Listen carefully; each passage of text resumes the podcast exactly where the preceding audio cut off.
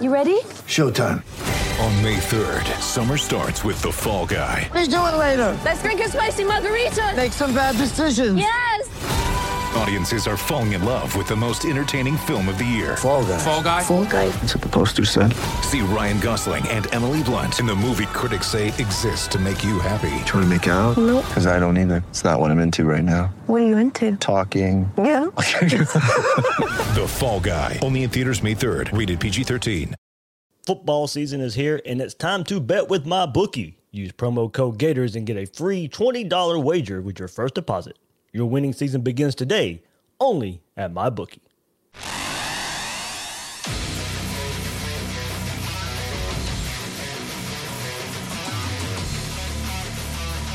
Gators Breakdown. Because there's never a dull moment in Gator Nation. The Gators Breakdown podcast is ready to go. I'm your host, David Waters, and you can find me on Twitter at GatorDave underscore SEC. And joining me for this episode, as he will all season long on Monday nights, is Will Miles. You can find him on Twitter at Will Miles SEC and his site, readandreaction.com. Will, man, it, uh, we can't say it enough, or I can't say it enough. Saturday was so much fun. I, I, I know the, the offense was fun. They had the fireworks there. The defense left some people frustrating, whatever. But man, we were watching our Florida Gators play some football. Yeah, man, and and the noon start made for it to be sort of a unique uh, a unique weekend, right? Because usually, I mean, an SEC tilt, especially early in the game, is usually going to get the seven o'clock or seven or eight o'clock treatment, and to have the game start at noon and then have the rest of the day to to watch Georgia struggle in the first half and see what was going on with LSU and Mississippi State, and just sort of you know to already be sitting back and, and feeling feeling like you'd gotten that win, um, you know, honestly, as as the other team struggled, it w- it made the Florida game seem even more significant, right? That to be able to come out and get a win in that first game, and and uh, you know we were we were complaining for the last decade that Florida didn't score enough points. Well, that doesn't appear to be a problem anymore. Yeah, got, we got the opposite. Got going on right now, at least for one game. You know, and uh, uh, well, that, that's the thing about week one. I mean, look, I remember going week one last year, Florida Miami, 24-20 final game, and it's like, oh, you know, this offense is in trouble. You know, it, may- it may have been the Feleipe Franks had continued to be the starter or whatever, but that's you know, it, it, it didn't work out that way. The offense took off with Kyle Trask, of course, and look, I also remember saying after game one, hey, that Miami team's gonna be pretty good did. Whoops. well, I remember two years ago, you and Bill went to the Kentucky game together. Yeah. and then like had a mopey Periscope on the way home from. The, I mean, it was just sad listening to that Periscope on the way back from the game because you know, Yep. like oh, if we lost this Kentucky team, you know, God, we're going to be seven and six. And all It's this all of more the same. They can't block. They can't tackle. I mean, Well, so it turns out that Mullen kind of does know what he's doing, and Yep. that after he sees things that that go wrong, he seems to have an ability to correct them. Obviously, I'm sure that was a large part of what his press conference was today, was talking about the things that that can improve. But you know, uh, the more you look around college football, I mean, Oklahoma dropped a game to Kansas State; Yep. they should have won. You know, we saw it earlier in the in the a couple of weeks ago with Iowa State dropping a game to Louisiana, I think it was. So you already brought You it up. The the reigning national champions going down. I mean, Yeah, but I mean that's not really the reigning national championships. uh, National champions. There's nobody left on the team. that's why. I, wait, wait. That's why I say reigning and not defending. That- there, there, there's a clarification there. Hey, well, there you go. Well, well, Orgeron's Orgeron's going full Wis- Will Muschamp, saying he's going to get it fixed, and I was like, oh, that's the kiss of death. I hope the uh, I hope the people in the bayou realize what they're getting into because. Uh, you know, sort of they mortgage the future. This is like one of those sports organizations that mortgages their future to fly a flag. But you know what? You get to fly the flag, so it was worth Yep. it at LSU. But but I'm going to enjoy, um, hopefully, having a successful a, a successful run at LSU this year, where it's not you know the last three seconds and turns on a fake field goal. tell you one thing. One one more thing. We'll get into Gator stuff, of course, here. But one more thing that Mississippi State win did against LSU. Um, hey, it made Georgia's schedule look even it, it, tough. You know, tough, tough again. I mean, we thought you know Florida caught a break uh, a bit with the the original schedule, and then when they come out with the ten game SEC schedule, I was like, oh, Georgia caught a break with uh, Mississippi State uh, and and Arkansas there. Well, you know. Now, Mississippi State game looks looks looks a lot tougher than it did uh, two weeks ago. Well, it is amazing, J- you know, that uh, D'Wan Mathis doesn't look very good, and JT Daniels' knee immediately, yeah. is, is better. He got cleared today. So, I mean, you know, Daniels is the guy that I'm concerned about. I've writ- I wrote about that last week. That I think his pedigree indicates he might be really, really good. But at the same time, we haven't seen him play for Georgia yet, and and. Uh, you know, this is such a weird season. I think that's one of the things we've already discovered in week one. Mm-hmm. Is it's just such an odd season, and it's unclear whether continuity is going to matter more, whether talent level is going to matter more, or whether it's just going to be one of those things where, you know, the team that happens to either avoid the injury bug or avoid the COVID bug ends up being the team that that that makes it through. I mean, geez, Virginia Tech was missing 23 guys this weekend, and like six coaches, and then went out and just laid the wood on NC State. Oh, well, and, the, and, and the other upset, Kansas State was losing a bunch of players and ends up, ends up upsetting Oklahoma. Yeah, so you know, I mean, eh, the if we've learned anything over the past two decades, it's that college football is incredibly unpredictable, but it has gotten reasonably predictable over the last four or five years just because of Alabama and Clemson up at Yeah. the top. You know, and, and while I wish ill on Miami, I am actually looking forward to the fact that now with Miami, Notre Dame, and Clemson in the ACC, that Clemson's actually going to have to beat somebody decent, um, and you know. Of course, that also means Clemson gets to play Florida State, which could be interesting. But uh, I don't know. I mean, you know, you lose by 42 to your to your main rival. I, I'm not sure that it can get much worse in Tallahassee, even if they're playing Clemson. Ooh, man, yeah, that, that team, that team out west got a lot of work to do, a lot of work to do, and uh, they ain't getting it fixed this year. I can tell you that much. But uh, Uh, I don't know. We, we got Gator fans on on on Twitter feeling sorry for them. I'm like, it's too early in the season to feel sorry for them. Feel sorry for them when they're 0 and 6 and they've already guaranteed that 4 and 6 season we're going to be able to troll them for for the next decade. But uh, you know, I, one and there's no- nine or one and ten, whatever it is. I don't know. That's the ACC's eleven Well, I mean, games. hey, that, you know that are they playing an FBS opponent? Is yeah, they got Jacksonville State. this weekend. Yep, Eh, you know, that's uh, that's not a I think they played them tough a couple years ago. If I'm that's not, not a cakewalk Yeah. these days. You know, if uh, if uh, if things don't get righted there, so. Yeah, it's it, you know, hey, it could be a lot worse than giving up a few Yes. points to, to Ole Miss. So we'll we'll take it. We'll we'll look at the things that can improve, but certainly I think a win in the SEC is is an important step, especially on the road. That's one of the things I did write about this week is that the upsets occurred at home, right? Oklahoma lost at mm-hmm. home, LSU lost at home. So to be able to go on the road and put together a 16 point victory.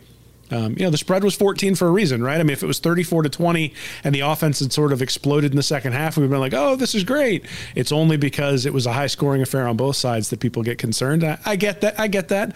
There are reasons to, to look at that and say, oh, boy, is that a bad omen? But at the same time, a win is a win. And there are other teams that can't say that coming off of week one. Yep. All right. Well, a little bit of housekeeping first. Um, I wasn't able to to go back. Somebody asked recently the Gator light up sign behind your head one more time. Throw out the link and all that stuff because uh, it, it has been it has been requested. Oh, well, good. I'm glad people like it. So it's myprinceinc.com. Uh, the owner's name is Stephen Marino. If you email him or call him, so he doesn't have like he doesn't do custom Gator stuff. He does custom work. He's just a he's a good friend of mine. So if you uh, if you contact him and say, hey, I want that sign that's behind Will's fat head, then uh, you know he should be able to hook you up. Or if you want something that's custom, right? So this is my picture that that he put up on a uh, on a backlit sign. So you can do any kind of picture that you've got um, that you have the copyright to. He can print it out for you and put it on there. So it's kind of cool. My my kids enjoy coming down and turning it on and uh, speeding it up, so I get a seizure when they turn up the uh, when they turn up the speed too fast. We'll get some graphics made and stuff of, our, of, uh, course to help our to help our friend out there. But yeah, so some requests were, were made to get uh, more info uh, on that. So hopefully, uh, hopefully, hopefully that takes off a little bit to continue the. To continue the uh, same thought there, ebay.com slash STR slash Gators Breakdown for your Gators Breakdown merchandise. Um, got some uh, a, a new one coming out uh, as well, a new t-shirt design uh, I'm working on right now. So ebay.com slash STR slash Gators Breakdown is where you can find your Gators Breakdown merchandise. And remember, you can find Gators Breakdown at news4jax.com slash Gators Breakdown. There you'll find all the Gators Breakdown episodes as well as News4Jax coverage of the Gators. Please share, rate, and review the show. Subscribe on YouTube and hit that like button if you're watching us live on YouTube right now or whenever you're watching on YouTube. Hit that like button. It really helps us out here on Gators Breakdown. And check us out on your favorite podcast platform as well. And follow Gators Breakdown on social media and uh, well, social media on Twitter and Facebook at Gators breakdown. So, well, I mean, yeah, this was the uh, we're looking at. Uh, you know, this is Monday night we're recording, and of course, you know, you always, uh, especially at the beginning of the season, and and and when you know Florida had a good chance of being talked about a lot. They absolutely were. I was listening to to, to Bill. I I'm on the Bill King show every Tuesday, but I listen to Bill anyway, and you know he talked about the Kyle and Kyle connection and SEC Network and um, uh, other podcasts out there, and even uh, going back yesterday and watching ESPNU and SEC Network and, and their review shows. I mean, Kyle and Kyle, Kyle to Kyle was, you know, out there in, in full force and for, for good reason, Will. I mean, it was one of the biggest stories in, in the country as the SEC kicked off. And from the get go, Will, I mean, drive one, the offense is in sync. Kyle Trask to Kyle Pitts is in sync. And, uh, I mean, it, uh, and it led to a record setting day for, for both of these, for, for both of these players here. And, and I think, you know, it speaks a lot here to, I think, you know, kind of for this offense and, and these two players that really had the spotlight on them in this Gator offense to kind of just pick up where they left off last year and also maybe even you know, catapulted their play at least through the first game of 2020. Yeah, I mean the offense was unbelievable, right? I mean, the they only had two drives where they didn't score. There was the one play interception that Emory Jones threw up that was a bad decision, but you know, Nick he sort- crying he didn't get to see enough punting. He really was. I tweeted at him during the game. He seemed he seemed heartbroken. And then they had a right after the interception, they scored a touchdown, and then the drive after that, they had a five play drive where they then had to punt. And the punt came because they threw a little uh, a little screen pass to Shorter, and he wasn't quite able to get the first down. So other than that, they were scored if they had the ball. And and I mean, at the end of the day, they were just toying with Ole Miss. You could tell, right? I mean, it, it almost felt like when they went up 35 to 14 that the defense sort of, you know, took its foot off the gas. And so then the offense was like, all right, I guess we have to come back out here and score again, and, and just kept pouring it on. So, um, you know, again, it's funny. If the game had ended 38 to 21, you know, like it was halfway through the third quarter, everybody would have felt great about it. Um, the, fa- the fact that it ends up 51 35. But again, that, that last touchdown, a 16 play drive for Ole Miss, if they don't punch it in, and it ends up 51 28. Do we feel differently?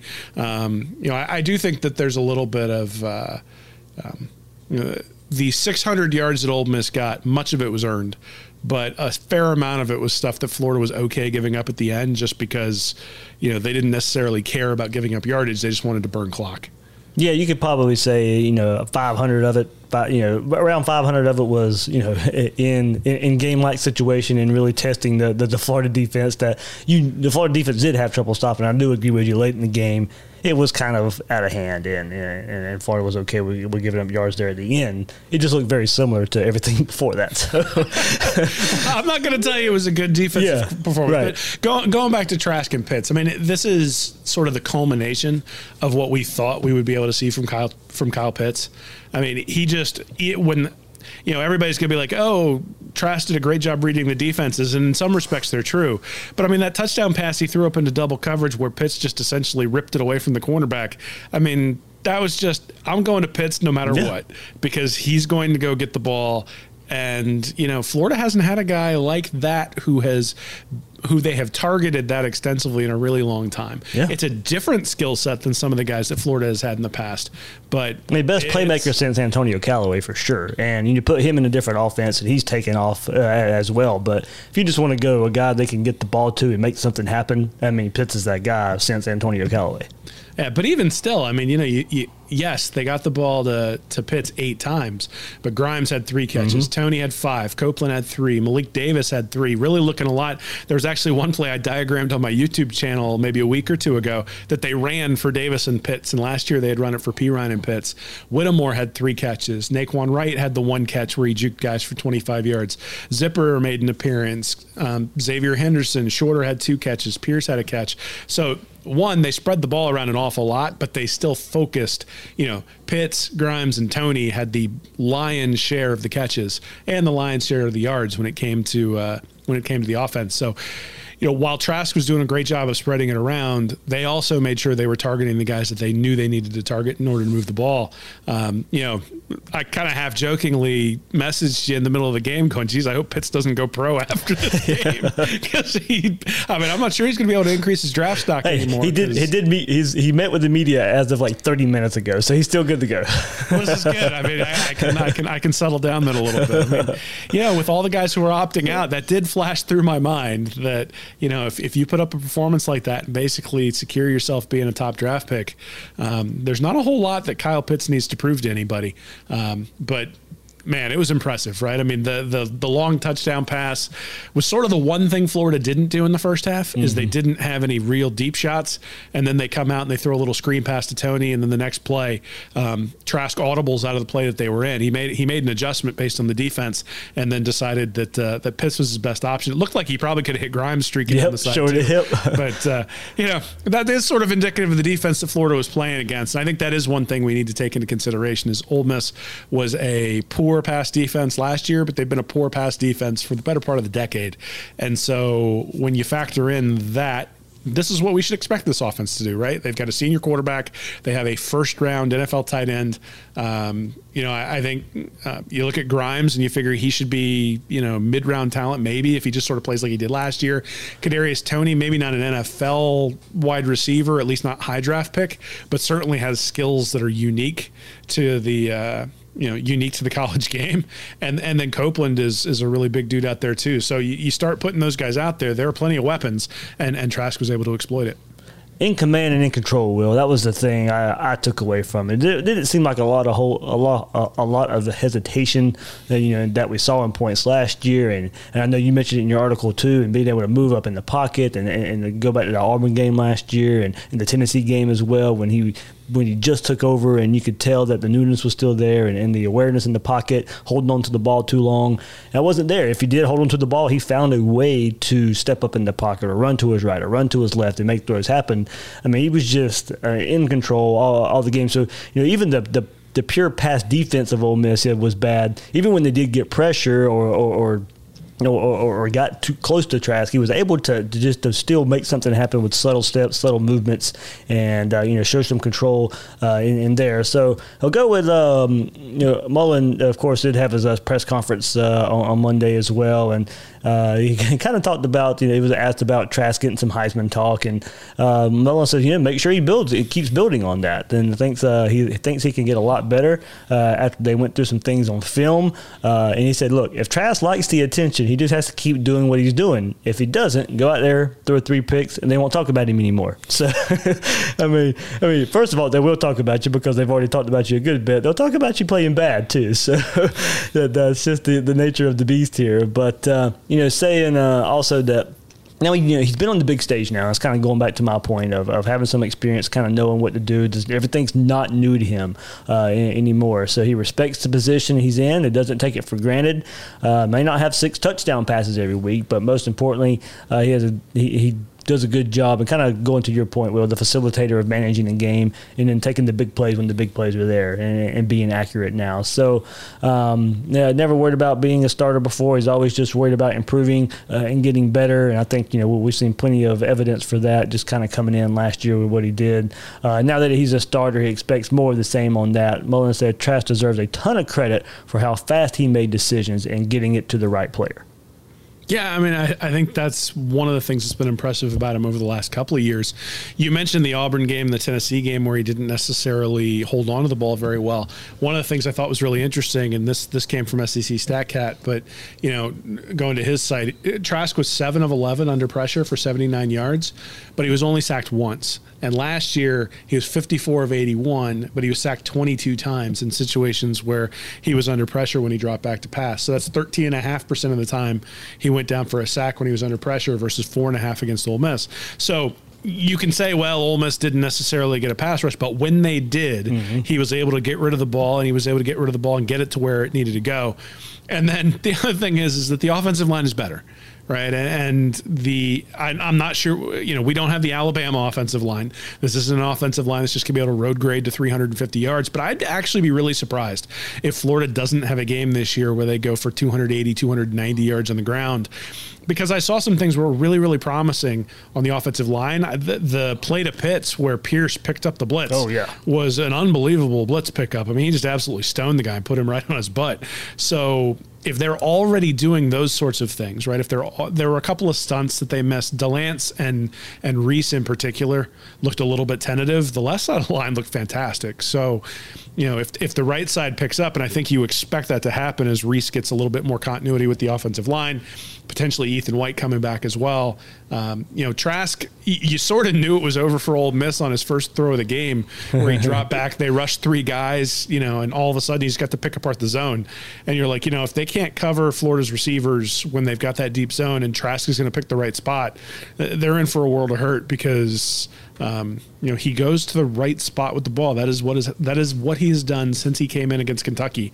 Is all of a sudden the receivers just magically get open. Well, no, he's throwing to the guy who's in the one-on-one matchup, and he's been doing it ever since he started, and and he's doing more of it. There were a few things from a nuance perspective that I thought he got better at. There was one play in particular where Kadarius Toney was coming across the middle and he sort of backpedaled Yeah. because he saw his offensive lineman get beat and it gave him just or he felt his offensive lineman get beat and it gave him just an extra beat to be able to deliver the ball to Toney in a position where Toney could get a first down. That's something we didn't see last year and being able to see that I think is indicative of you know, one of the things that you expect with a quarterback who has been off for as long as Trask has been off is that he's going to start adding something each year to his game in the offseason. So it's a good sign to see that a guy who was a very good quarterback for Florida last year you know, has made some improvements. I don't think he's going to throw for six touchdowns every week. I still don't think that the Burrow comparisons are probably appropriate. But you know what? You, you go out and you throw for six touchdowns and 416 yards, you're going to get Joe Burrow comparisons Yep. because that that's the kind, those are the kind of numbers Burrow put up. And and you know, I, I think he's going to struggle to do that on it to do that kind of efficiency on a on a week to week basis. But that doesn't mean he's not going to be a lot better. And I think you know, obviously, um, you know, And, and look, this is a different throw off- is- and this is a different offense too. He's not even going to be even asked to do that as much as Joe Burrow was in, my in my opinion. I don't know. After what we saw the other day, they might they might decide to open it up That's a little true. bit. I, That's true. I mean, to heck with running it and gaining five yards. Right. You can chuck it and gain thirty six. I mean, you know that it was just boom, boom, boom, explosive plays all over the place. Actually, on both sides of the ball. But you know, you had the fifty yard rush for Toney. There was a twenty three yard run for Davis, a twenty two yard run for Emory Jones, and then pretty much everything else was in the passing game um, when it when it came to explosive plays. I mean, the seventy one yarder to Pitts is the one you remember, but there was a really, really nice. Um, I- touchdown pass. It was a back shoulder throw to Grimes. Oh, yeah. They actually didn't show the replay, but I mean that, that was just a bullet. Yeah, that he but threw in actually, and, and if people want to go to my Twitter now, Jordan Rodgers pointed out the same thing. Uh, he, he said, you know, that is a throw where you, in a way, most quarterbacks would put some air under it. And he said the the throw Trask made it to put velocity on it because from where Trask was, I think, from where Trask was in his release to where Grimes was, I think was at the six or seven yard line, and then from release to throw, that's when the throw got into the end zone. So it, and so he and Jordan Rodgers was lauding that. He's like, look, I didn't put him in the Heisman conversation, and or he goes, if I, I put him in the Heisman conversation, and, and people's uh, comeback was his arm strength. He goes, well, here's the play that's going to kind of put that to rest. He goes, it's not elite arm strength, but this right here shows he has enough. yeah, the two back shoulder throws were just gorgeous. The one the one to Grimes was really nice, but the one to Pitts was even nicer, sort of leading him away from Oh, man. the double team. Going to get into that one, yeah. you know, and and then he was he was really good at waiting for Toney on those throws across the middle on third down. That's one of the things that's really interesting about that Toney and Pitts combination. I'm really interested to see how they utilize some of the other receivers because you've got Pitts who's going to occupy the middle of the field deep. You've got Toney who's going to occupy the middle of the field sort of, you know, Yeah. five or six yards from the line of scrimmage. And if you play zones, you're going to get drilled somewhere. And if you play man to man, you're not going to be able to cover either one of those guys. So if if Shorter or Grimes or or Copeland or you know Whittemore or somebody else can prove to be an elite threat outside, this offense really takes a step forward just because of the matchup problems that the skills of Pitts and Toney bring to the table. Yeah, so Will, uh, everybody who knew, who listens to Gators Breakdown knows I, I, am a huge fan of what happens right before halftime and what happens right after halftime. And, and I, I, probably listen to coaches too much uh, on that. But hey, look, that was the difference in this game when you go and look at the final score and, and, and, and the two touchdowns that they put uh, on the board right before halftime, right after halftime. So uh, I'll dive into those drives uh, just a little bit. Kind of expands on what we were kind of discussing here. So Florida's up 21-14 with a minute 54 in the first half. First and 10 on their own 19. Pierce drops the pass.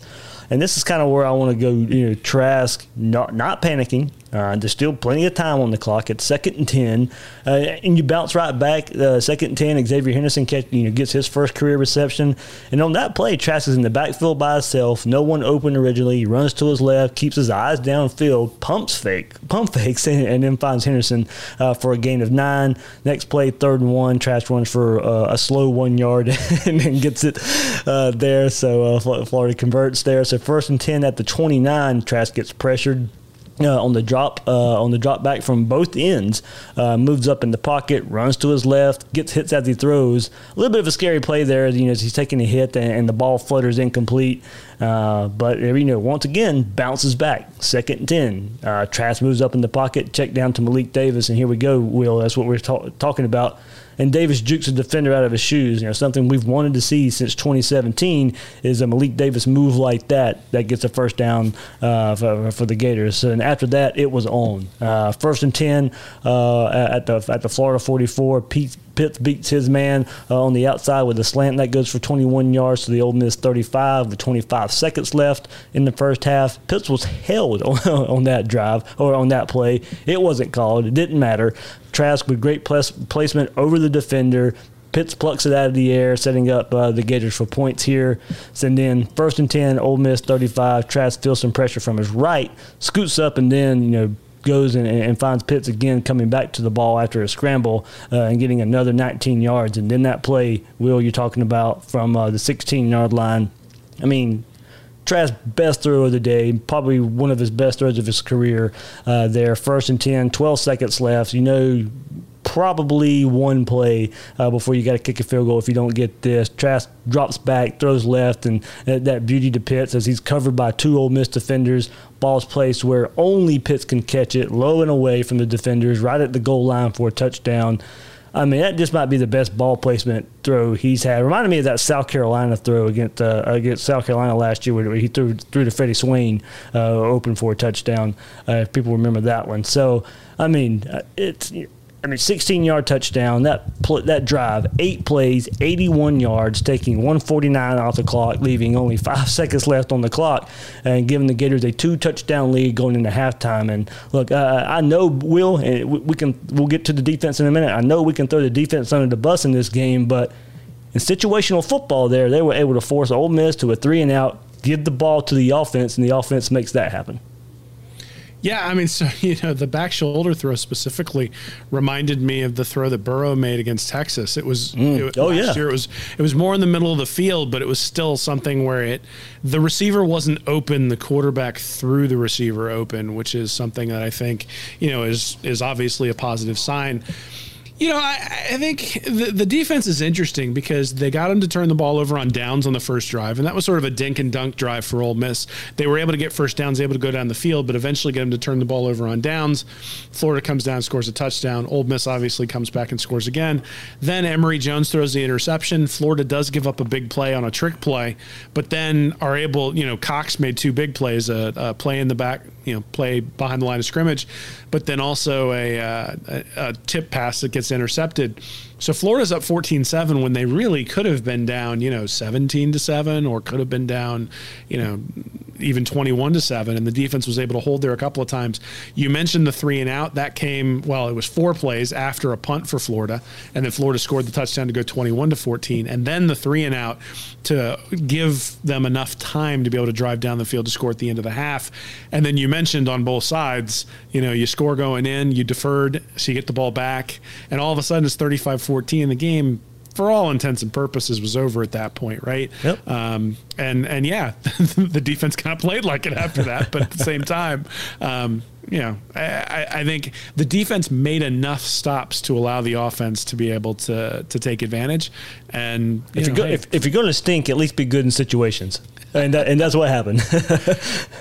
Well, I mean, again, I think it's an interesting. I'm sure we'll get to the defense a little bit more, but it, they were poor in specific spots, but you can see a framework for a defense that's going to be a lot better.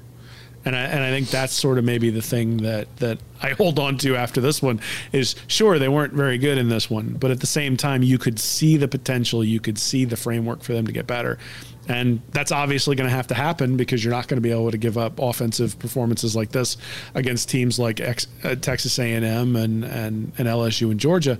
But at the same time, eh, you can see the path to get better, and I think they're going to see improvement pretty quickly. And we'll kind of go on one of your points before we do move on to the defense here. And you were kind of talking about the, the receivers and, and how the, you know they'll be able to fit on the field, where it'd be Pitts uh, anywhere on the field, basically Toney within you know five or six, and, and somebody else on the outside, and, and there's intermediate routes here. And but you know also I, want to kind of look at the and the running backs you know, ability to catch the ball. And you know, I, I, some of these formations that we saw against Ole Miss, I wasn't sure we, we would necessarily see so early on without Lamical Perine out there. But you had running backs lining up out wide or either motioning out wide, like we saw Perine. I saw Pierce do that a couple of times, and, and Davis and, and, and Wright as well. And look, you know, Malik Davis, as you mentioned, three catches and that one nasty juke uh, mentioned before. Wright had another big time juke session and one of his receptions there for 20, uh, 25 yards.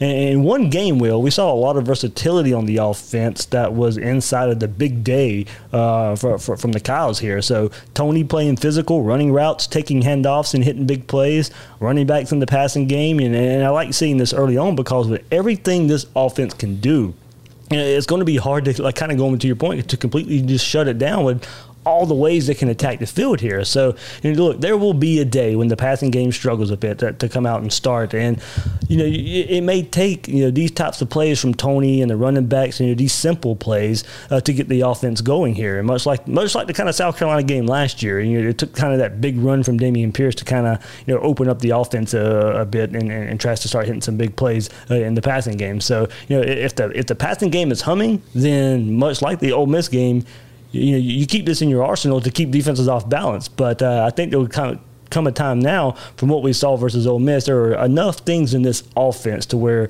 if the pass game is struggling, they can find something to open it up a bit.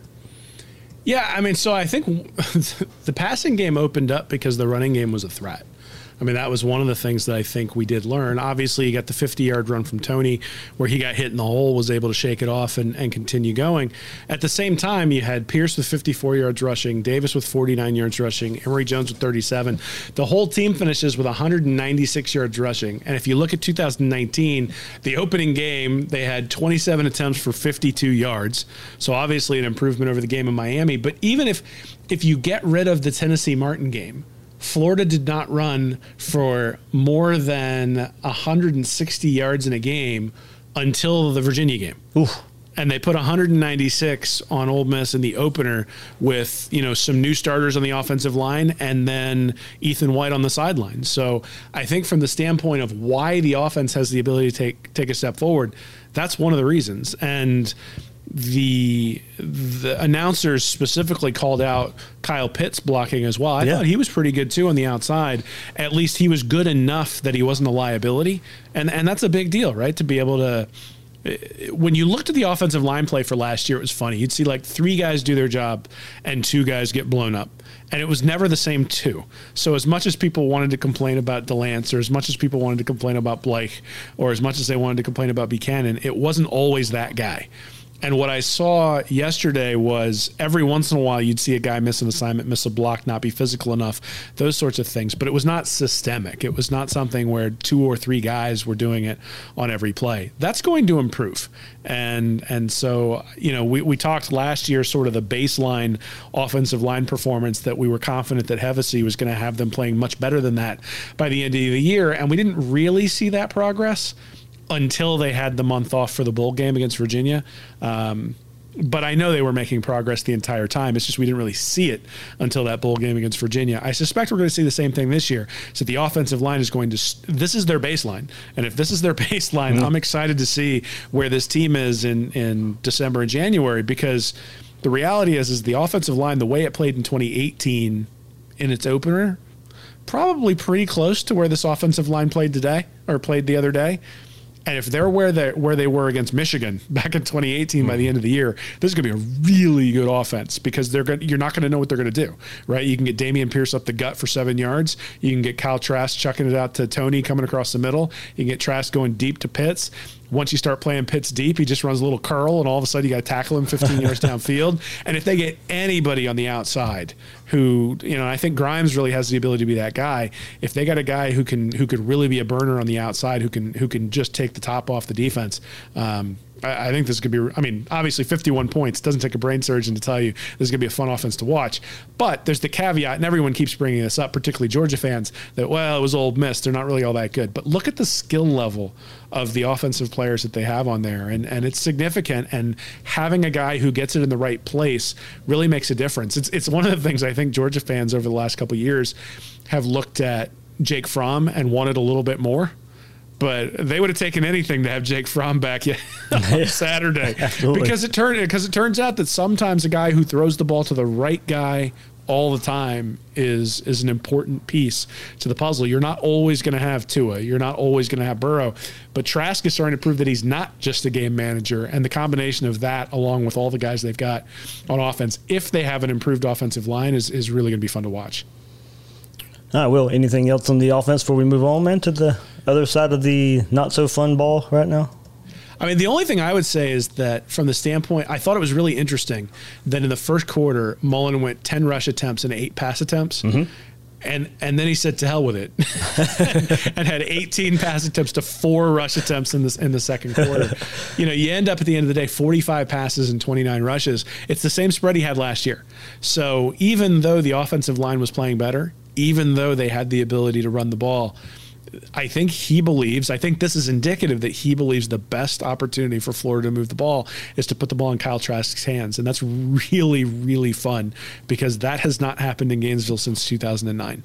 And and you know what, Will, and, and I hate to keep harping on it and bringing it up. That's the difference between Kyle Trask and Feleipe Franks. You know, when you when you go back and look at it, I, I think Florida still tried to run the ball too much with Feleipe Franks. You know, it was same, mostly the same offense still stuck with the run uh, a bit too much because I'm not sure that whole trust was there like you see in Kyle Trask right now.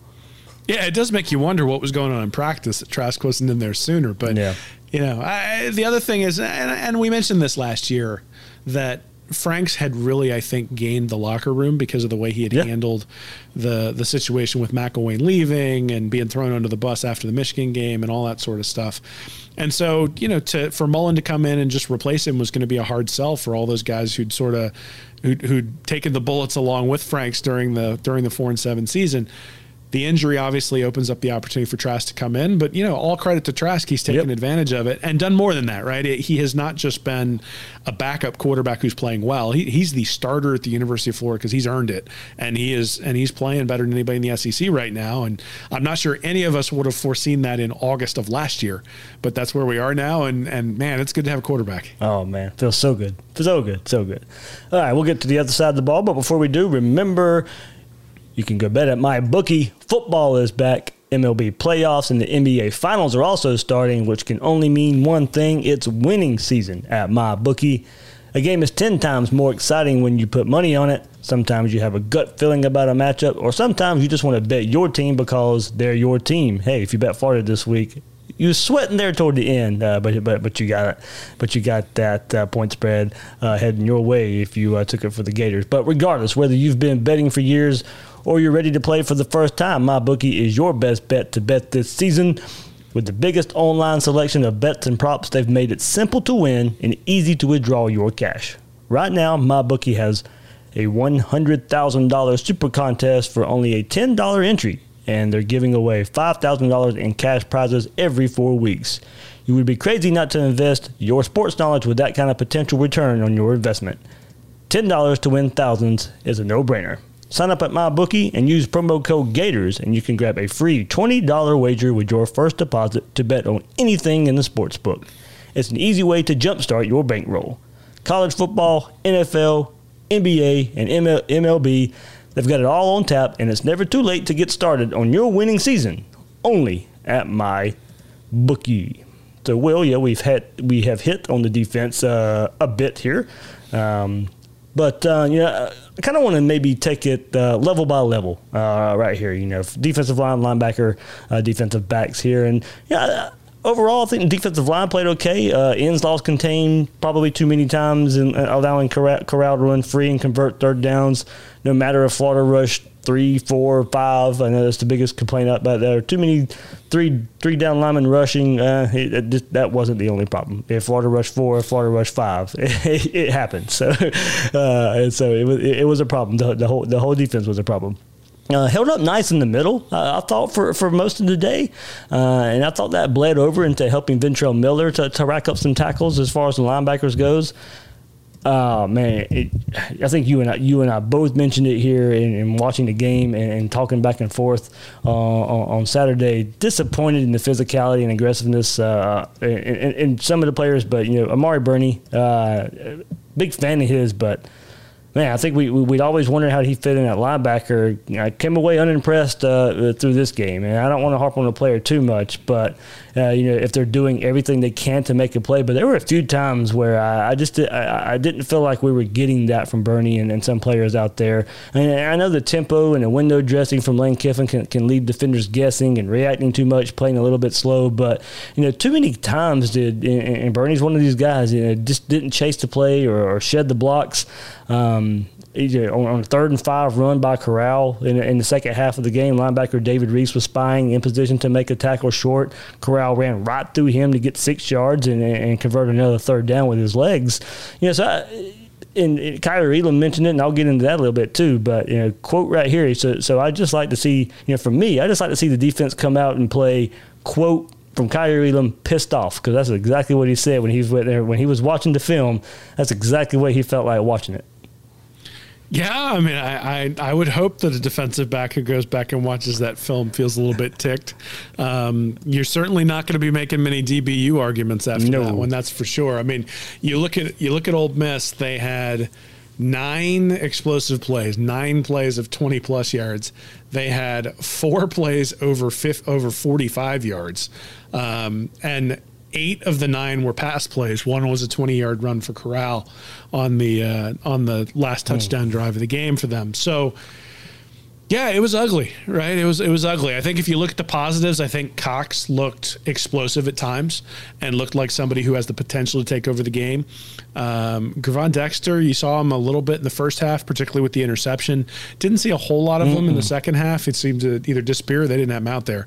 Um, Marlon Dunlap played pretty well up the middle. Zach Carter flashed, but didn't necessarily um, wasn't consistent. I think that's maybe when you look at the defensive line, I would say that the grade there is inconsistent, right? Yeah. That that there were plays where they drove. Ole Miss into the backfield and just completely blew up the play. And then guys like Stiner and guys like Ventrell Miller were able to come in and just absolutely clean up which obviously is a big part of the game, but they didn't do that on a consistent basis.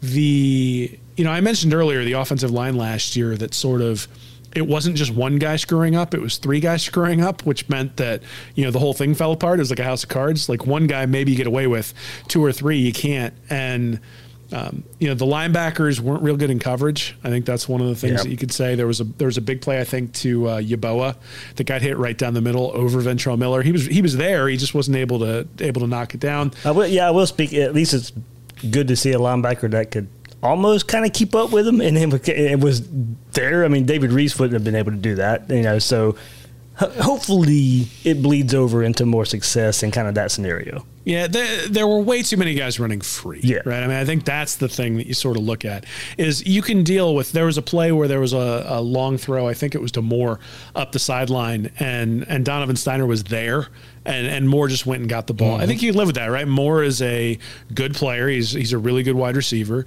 Donovan Stiner has struggled sometimes in pass protect or in pass uh, pass defense. And Look for the when you- ball. Look for the ball. Absolutely, but at the same time, right? Like he's in position, Yeah. and that and that one uh, that one's excusable. The one that's not is the first touchdown Yeah. where he got caught looking into the backfield, and all of a sudden the he you know he was responsible for the deep middle of the field, and all of a sudden the ball's going to the deep middle of the field, and he's nowhere to be found. That's one where um, he's he's not going to like film study when they, when they look at that play because And it's a perfect name for safety because Elam, admittedly, messed up uh, for, for you know for him, and he gave up the coverage. But you know, that's why the safety's supposed to be there, so that big play doesn't happen. If your corner doesn't make the play, and look, two things went wrong, and then a big play happens. Well, again, again, I sort of go back to if you look at where Florida was, they'd given up 261 yards in the first half, but they had gotten the big stops they needed, and all of a sudden they're up 28 to 14. They come out and they score the touchdown to make it 35 to 14 coming out of the half, and you're like, all right, we're going to take control. And then two plays later, Ole Miss scores a touchdown and, and brings it back to 35 21. You're like, oh, okay, this is still going to be a game. That to me was the most disappointing drive of the of the game. Yeah. Like I can deal with the defense giving up chunk yardage plays. I can deal with the defense doing, you know, it's the first. There was a play where the defensive line got occupied. In fact, it was the second play of that drive where the defensive line basically got blocked, hat on a hat, and then um, Was you Ole know, the- Miss's the three first- defensive. Ole Miss's first drive after halftime, right? After Florida had scored, right? Yeah, So, so what you're hoping is, okay, you go into halftime, you make your adjustments, and you, the big plays don't happen, and they happen right away.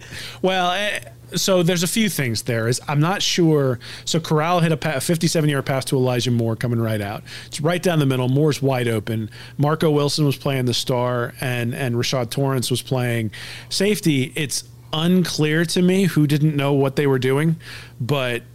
Two guys played zone and one guy did not, and so I'm not entirely sure. I'll tend exactly to probably side with Marco being the experienced guy, but like you said, it's hard to tell.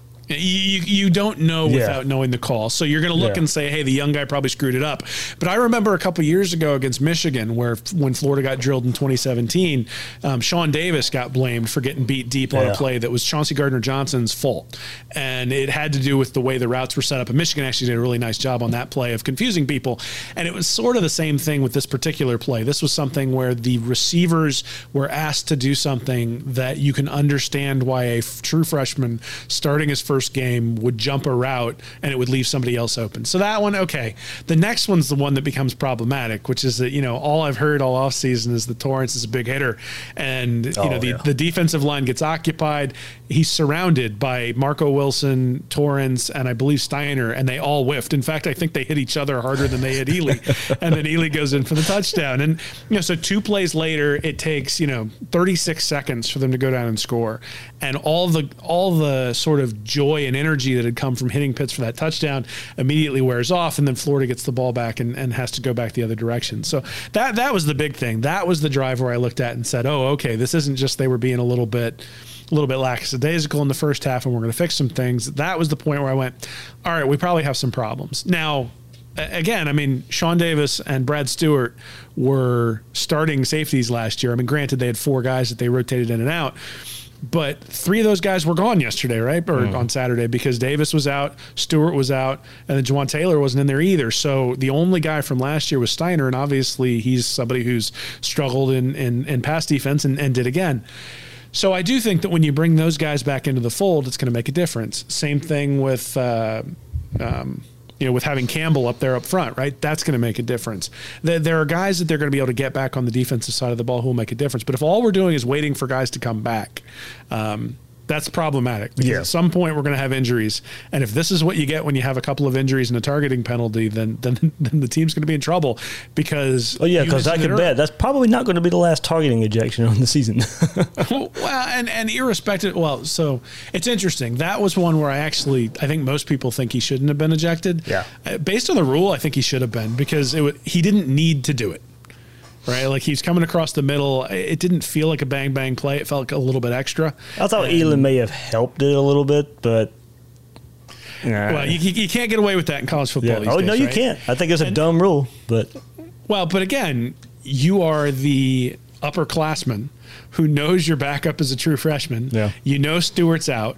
And and all of a sudden, and I know he didn't like the call, and he tweeted about it from the locker room. But tweeting about it, and even if it was a bad call, doesn't help us out, right? Like the the reality is is that you need to be out there, and he will be next game, so we'll be able Yep. to see whether that makes a difference. You know, I remember the Colts a few years ago had a guy named Bob Sanders who was one of their safeties, and it was when Peyton Manning was was you know I think it was the year he won the Super Bowl with the Colts, and and Bob Sanders when he was out the Colts defense was absolutely horrid, and the minute Bob Sanders came back the defense was just fantastic, and I don't think Shawn Davis is that type of player. At the same time, that particular team sort of illustrated to me how important safety play can be. And how critical it is to have a guy back there who you trust and can rely on. You know, the good news is is that Florida got a win while Torrance was back there learning on the job. Yep. Obviously, it'll be nice to see Shawn Davis back there in, in critical situations coming forward. Yeah, and I do wonder, uh, kind of, and I'll get into some, you know, what we want to see this week as well. But um, while we didn't see more of Trey Dean uh, back there as well, when he he made a couple nice plays in, in, in run stop, but didn't see him a lot in the busted plays, pass coverage types. So uh, maybe he just got lucky by not being out there, or or or we'll, or we'll see maybe this coming up week. But uh, So the, the other thing I do want to say is if you went, if you go back and look at Florida's defense last year, they had one or two busted coverages in almost Oh, yeah. every game. Yeah. almost every game. I completely agree. And they got lucky real early in the year. Tennessee, Guarantano completely missed one. Mm-hmm. Vanderbilt he had a lot of- streaking down the field. Vanderbilt had a couple. FSU. Georgia, Georgia hit the game against Yeah. Cage F, FSU. Uh, come on. I'm just saying. No, I'm just saying that, that those plays were there. The, Well, the and so Ole Miss made him right. Yeah. I mean, Corral hit them. He didn't miss one guy who was open deep, and it wasn't like he they were waiting for the ball to come. I mean, he was hitting them in stride. So you had a quarterback who was hitting the big play, a defense that has given up, or at least has shown a propensity to have blown coverages in the past, and Ole Miss took advantage. So I've heard a lot of people talking about Ole Miss being one of the better offenses Florida's going to play. It's absolutely true, right? They hit those plays you go and you know even if you think about Frank's two years ago in in 2018, Florida would get behind the defense and he'd just throw it a little bit too hard and throw it over beyond the outstretched hands of his guy. Corral didn't do that. He hit every guy he could, and and when there was an opportunity, he hit it. His anticipation was great. The on the on the first touchdown pass, the receiver wasn't past Stiner left when he let it go. He knew exactly where he was going, and he knew he had him beat, and you could see it. It was a really cool view from for for Ole Miss fans, I guess, from behind the you know the the camera that they've got there that's flying behind the behind the line of scrimmage. So. Um, you know, I think you got to tip your cap to Corral a little bit. The fact that he didn't miss any of those, you know, if he misses two of them, this game is, you know, 51 to 20 and, and we're talking about you know florida not having any holes and being bulletproof. But it's easy how it, it's you forget those things right when all of those things get hit. So i do think that's part of it is that every team they play is not going to hit every big play they're going to get some guys back on the back end i think guys like cox and dexter and carter and dunlap are going to get stronger as the season goes along assuming they can stay healthy there's a path for this team to be a good defensive team I think one of the things that you probably take out of the game against Ole Miss, though, is there's probably not a path for this to be an elite defensive team, which means the offense is really going to have to do the yeoman's work to pull them to a to a title. Now we just saw that last year, right? That a, that special offense can take a defense that's eh okay but not great and and drag them to a title but that's not something you can do every year. And so, you know, Trask is going to have to keep his keep his foot down on the accelerator, just just like everybody else, because there's probably going to be another game or two where the offense is going to have to. Um, pick up the defense, and then hopefully that one game where the offense turns the ball over a couple of times or something like that, the defense will be able to step up. Yeah, and yeah, I, I I hate hot take week one, but this is a hot take against myself. Like I, I really thought going into the season that this defense, I, I didn't think they would be on the lead. I thought they would be knocking on the door of it. I thought this would be a very good defense. I do. I am tempering my expectations a bit now after what we saw Saturday, and, and I hate doing that after one game. But it, so I'm saying it may be a hot take. I, I'm still kind of holding that reservation. I still think they'll be good, probably just not as good as I thought they would be. I, I had high, high hopes for this defense. And look, I mean, and hopefully it's just not lip service. You know, Elam comes out, he talks to the media today and says they're not making any excuses with the performance, and you know, other players and, and the coaches feel the same way. Uh, as I said, they went, went on to say that you know that they were pissed off watching the film. So you you, you hope that's not lip service. You hope that's exactly uh, the way they feel there, and you know, I do think some of it's excusable, but not to the tune of giving up 600 yards with, with, with the players out and, and, and how and how how the you know, avalanche of big play after big play after big play uh, just kept just kept coming along. Will you know? Hey, look, another game coming up this weekend to get corrected. Uh, South Carolina helps there. I mean, this this you know that offense is not going to stretch and have you guessing like Lane Kiffin and Ole Miss's uh, offense did. So I mean, there's just a couple, of, a few improvements here, kind of to, to look out for, as I think we that we want to see is first improvement for me is mental. You know, play play mad like Elam brought up. You know, play the game with a purpose out there. Get lined up in time for the snap. If that's something South Carolina identifies this week, that say, hey, you know, early in the game, Florida just couldn't get lined up. Maybe we can get a, a few cheap plays, few cheap yards here uh, along the way, and maybe you know it, that, that's probably the first thing is get get mentally right going into this game against South Carolina. Yeah, I mean, I think the South Carolina game is interesting because if Florida throws up a donut on the defensive side of the ball, all the Florida fans will be like, "So what? It was South Carolina and Muschamp, right?" Like we expect, yeah. we expect the zero up there. If they struggle, I think that tells you something about the defense, probably more than a than a successful um, defensive performance does.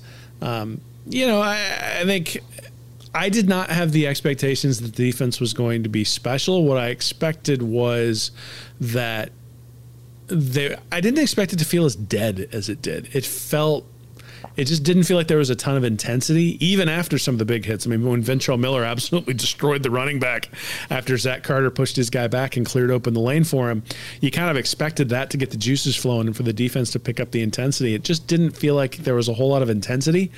And I think that's maybe the one thing that you know you can deal with guys getting beat and, and that sort of stuff if it feels like there's a ton of intensity while that's happening. Didn't necessarily feel like that. So I, that's what I hope to see. Is I just hope to see guys with with a higher level of intensity, holding each other accountable, making sure that they fix the miscommunications, so that if a guy, you know, if there's one-on-one coverage somewhere, hey, at least you've got one guy on him that they're not just roaming free with nobody around.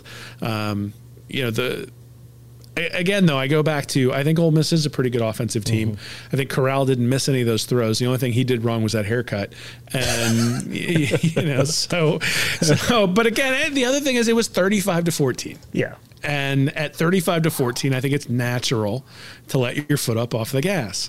And once you let your foot up on the gas and sort of let Ole Miss feel like, all right, we're still in this after they have that quick drive, you know, Florida comes down and gets a field goal. Then Ole Miss comes down and misses a field goal.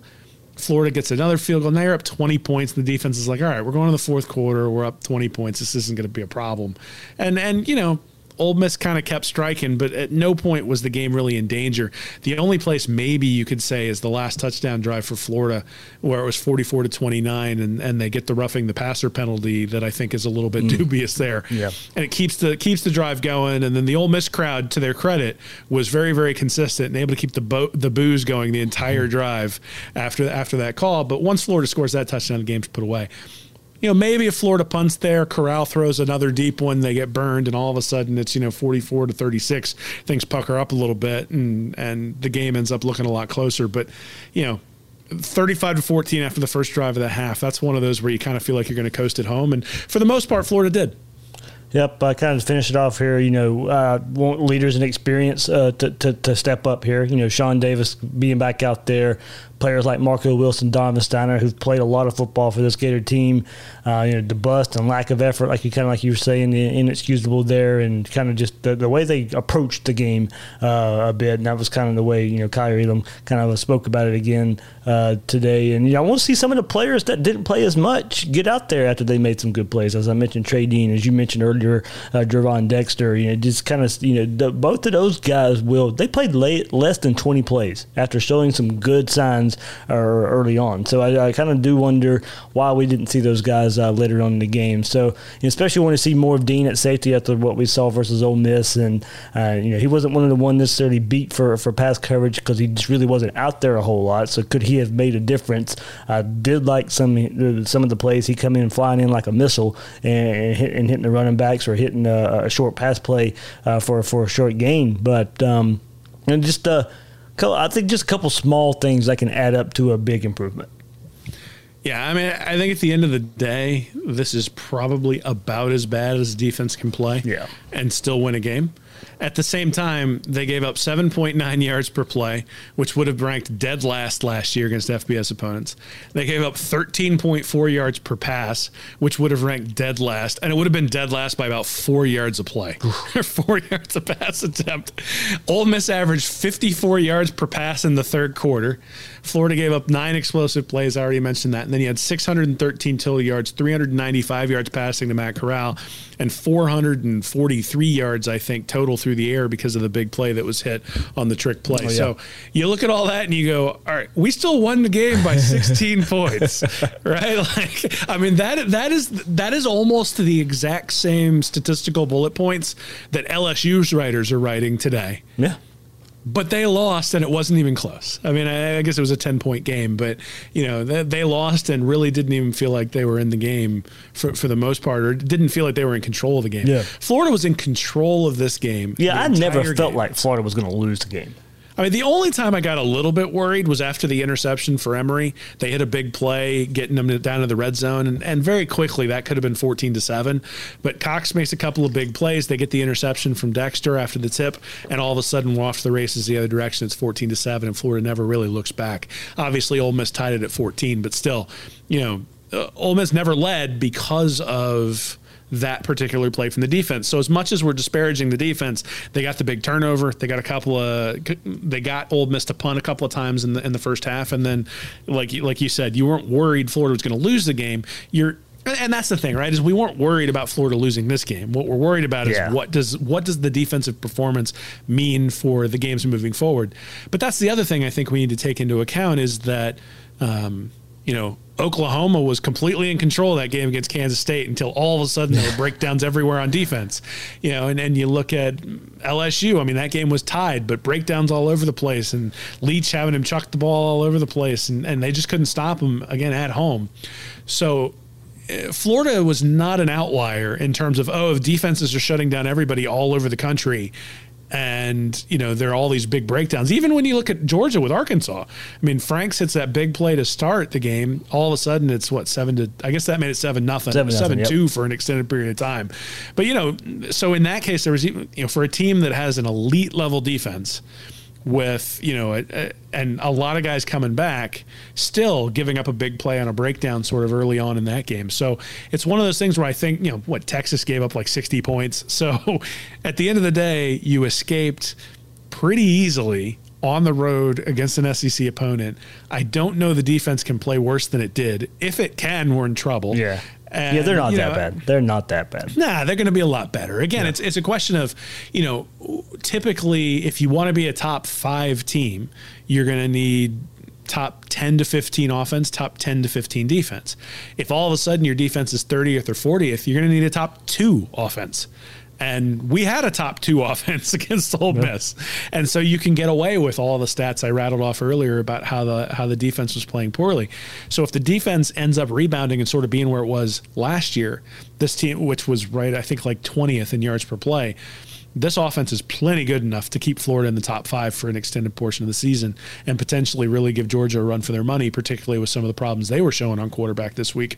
But you know, if the defense is sitting in that 50th or 60th range, it's really hard to not have one game where the offense struggles and the defense just gets run through. And, you know, that'll be the concern is, is sort of, you know, this is the bottom. Where is the where's the ceiling? Yeah. And then where is sort of the average? And one of these days you're going to get hit on the average or the low end of the average.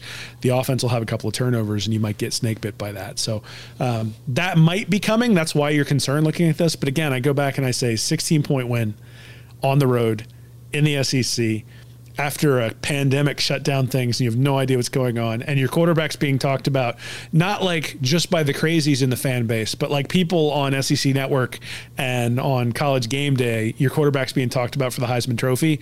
And the question that they're asking is is Kyle Pitts so good that he's going to pull votes away from Kyle Trask?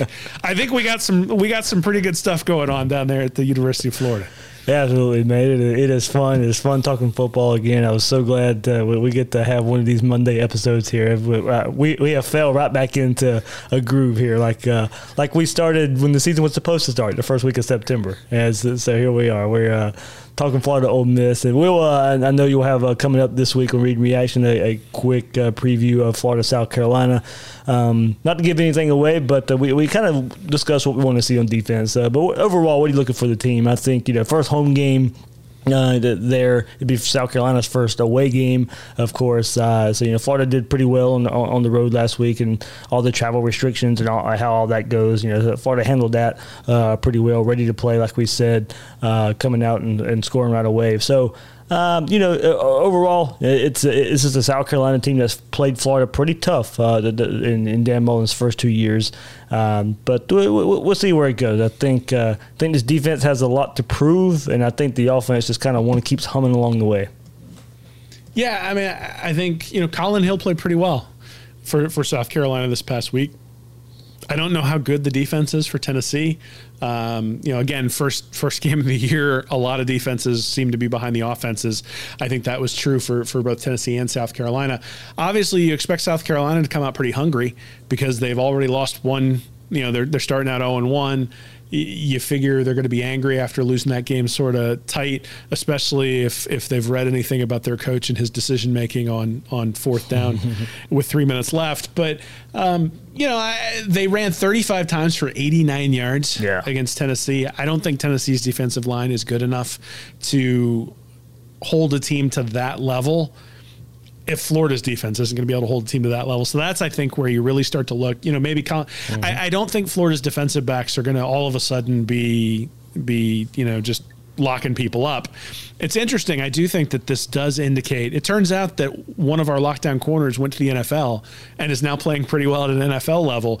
That guy's hard to replace, right? Yeah. And so the first game out, they struggled. I, I don't think that they're going to be perfect when against South Carolina but I think the one place where you look at is 35 rushes for 89 yards for South Carolina. That's not going to get the job done against Florida. So if they can if they can shut him down, if they can shut down the running game, then all of a sudden it starts to sit on on on uh, Hill on Hill, sorry, Collin Hill, and then you know you had Shi Smith who had yeah. you know 140 yards on 10 receptions, so you sort of know who you need to go after on that guy too. So um, yeah, can't have another Elijah Moore because you, you have already identified Smith as the guy to stop just by going by game one. So yeah, you can't have another receiver just go off again. Yeah, and then it comes down to explosive plays. I mean, yeah. explosive plays almost always lead to touchdowns. Um, you know, only one of the explosive plays for Ole Miss was in the running game. The rest was in the pass. So, what are you going to do to take those plays away? Are you going to play more two deep safeties and make sure that you're taking that away? Are you going to change who you've got at safety?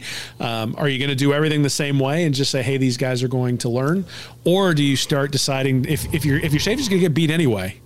Like let's make it man to man across the board and and let's come after him, right? And, right. and that'll be that'll be interesting to see whether Grantham has decided is he just going to start coming after the freshman and say, hey, you can't run the ball anyway. We're going to pin our ears back, come after you, bring some exotic blitzes, and wait for you to make a mistake. And maybe you know maybe you'll get my guys one on one, but maybe you'll make a mistake because of the pressure coming in your face.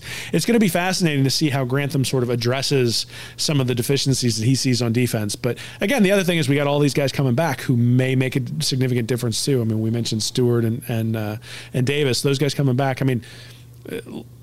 If you took your top two safeties out of just about any defense in the country for the first game of the year, your defensive backs are probably going to struggle. And that's really what happened to Florida. So, uh, you know, I'm looking for him to stop the run against South Carolina. I'm looking for him to give up maybe three, four, five big plays through the air as opposed to nine. and and hopefully we can keep them below, you know, 400 yards. Yep, yep, yep. So yep, that coming up later this week. Will Gunter, I, I, get him every year to, to preview South Carolina. He he will join me uh, Wednesday for the uh, South Carolina preview episode. I know Will will have something up at readingreaction.com previewing Florida South Carolina. Well, that should be at what Wednesday, Thursday. Somewhere around there. Yeah, so the the preview article will be up Wednesday. I'm actually doing something for my YouTube channel that's going to be out tonight. That's sort okay. of um, going through some of the uh, the different things that I saw there. There were some really cool uh, there was there was a really the the opening drive where they scored a touchdown. I thought it was really cool that they went to an NFL set to get the ball to Kyle Pitts. It was a play that you see Alabama run. It's a play that in a little bit of a different way you've seen Clemson run to beat Alabama actually in, for the national championship. And so to sort of see them go under center at the one yard line and then get the ball to their best player, I think is significant. And and so I've got a little something I'm going to be putting up there on the YouTube channel to, to take a look at that. Yeah, I did notice uh, offense did go into center uh, a, a, a little bit there in some new formations that we, we haven't seen a whole lot uh, from Dan Mullen there. Yeah, Mullen was studying while, uh, while, while while he was out on COVID. He, he talked today about Spurrier leaving him a play Right. every once in a while. But, but I'll be honest, I think he was watching some NFL offenses. I think he knows what he has in his tight ends, and I and I think one of the things that you can say is that while Pitts was an effective weapon, he was an effective weapon really as a wide receiver. Like they would split him out to get mismatches, and he was good enough to be able to take advantage of it but they weren't necessarily taking advantage of him as a tight end. And I think he's watched some NFL offenses to figure out how do I take my best player, who happens not to be a wide receiver, and how do I get that guy open? How do I get him in one on one on space? How do I take advantage of the fact that the um, when you start using bunched formations, all of a sudden there's traffic, and if you can get Pitts with a corner, you know, on where the safety's coming across and gets caught up in traffic, I think there's an opportunity for some big plays and certainly success in the red zone when you do that, where it just makes it easy for the quarterback. And that's what you saw in that opening drive for uh, for Trask is you know the the touchdown throw that he threw on the little play action fake to to Pitts. It's interesting. Not only was Pitts open, but Kemore Gamble was open coming across the middle too. So he had his choice, but clearly I think Mullen has spent some time going back and looking and saying, how do I utilize the tight ends? And that's going to be fun because um, we got a special one back there. Absolutely ready for it, man. This is a, a after one week, I think we can say at least this season is, is, is going to be fun, and hopefully uh, the the wins come along with that. Yeah, that's the worst part about Mondays is that still means we got five days until the next game. I know. So I'm re- I'm ready already, man. I was That's- ready for him to play on Sunday, man. Like, dude, to heck with this NFL stuff. Can we just play South Carolina tomorrow? That'd be fun. I am ready. I am ready as well. So, all right, yeah, I should be in Gainesville uh, for this weekend uh, up in the press box. So we'll see how the uh, the stands are and and, and all that. Uh, so it should be fun being back in the swamp. Won't be the same swamp, but it'd be fun to be to be back down there and uh, uh, re- revel in the game of football in, in the swamp. Well, I, I fully expect you to leave the press box halfway through the, the second quarter so you can start screaming there from the uh, from the top of the stands. They'll probably kick me out. So. And, uh, they, they're going to be strict about those COVID rules this uh, th- this this year. So, sit in your seat with your mask on. oh well, you know, college football. Woohoo! exactly. but Hey, you know what? that's not it. that's not a punishment. No, it's funny. You know, the, the interesting thing is, is you look at the you look at you know basketball right now, still playing in a bubble. Major League Baseball is about to go in a bubble for playoffs, and and didn't have any fans in the stands. The NFL, obviously, in some places has fans in the stands. So you know, I think we should feel pretty fortunate to be able to go and, and sit in the stands and watch a game. It sounds like there's still some tickets available. Yeah. If I was allowed to go into the state of Florida without having to quarantine before coming back to work, I would be finding a way to make my way down there. But uh, um, but yeah, if you have an opportunity, I'd head out. It's one of those times where I think the team certainly can use the support and can use people there in the stands. And you know, just considering the limitations in other sports, the N- the NHL was also in a bubble or still in a bubble as they're finishing up. So, you know, th- this No. is one of those things where it's a special thing that football is allowing fans into the stands. If you have the opportunity, man, I'd, I'd do it.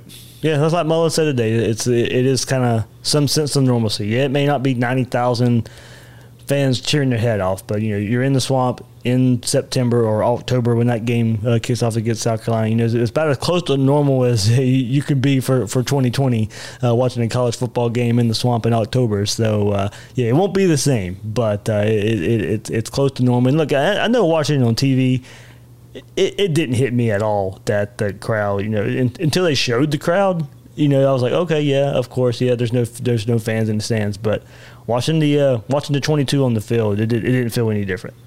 No, that's one of the cool parts about football. Is until they show like the the sort of field level pho- Yeah. photo where the stands are empty and it's a little bit jarring, but you, you really and, and when it doesn't get really loud on a third down, Right. And and you know you're like, oh, okay, yeah, that's right. This we're in the middle of a pandemic, but um, all, all I can say is that you know they're they're supposedly not allowing tailgating.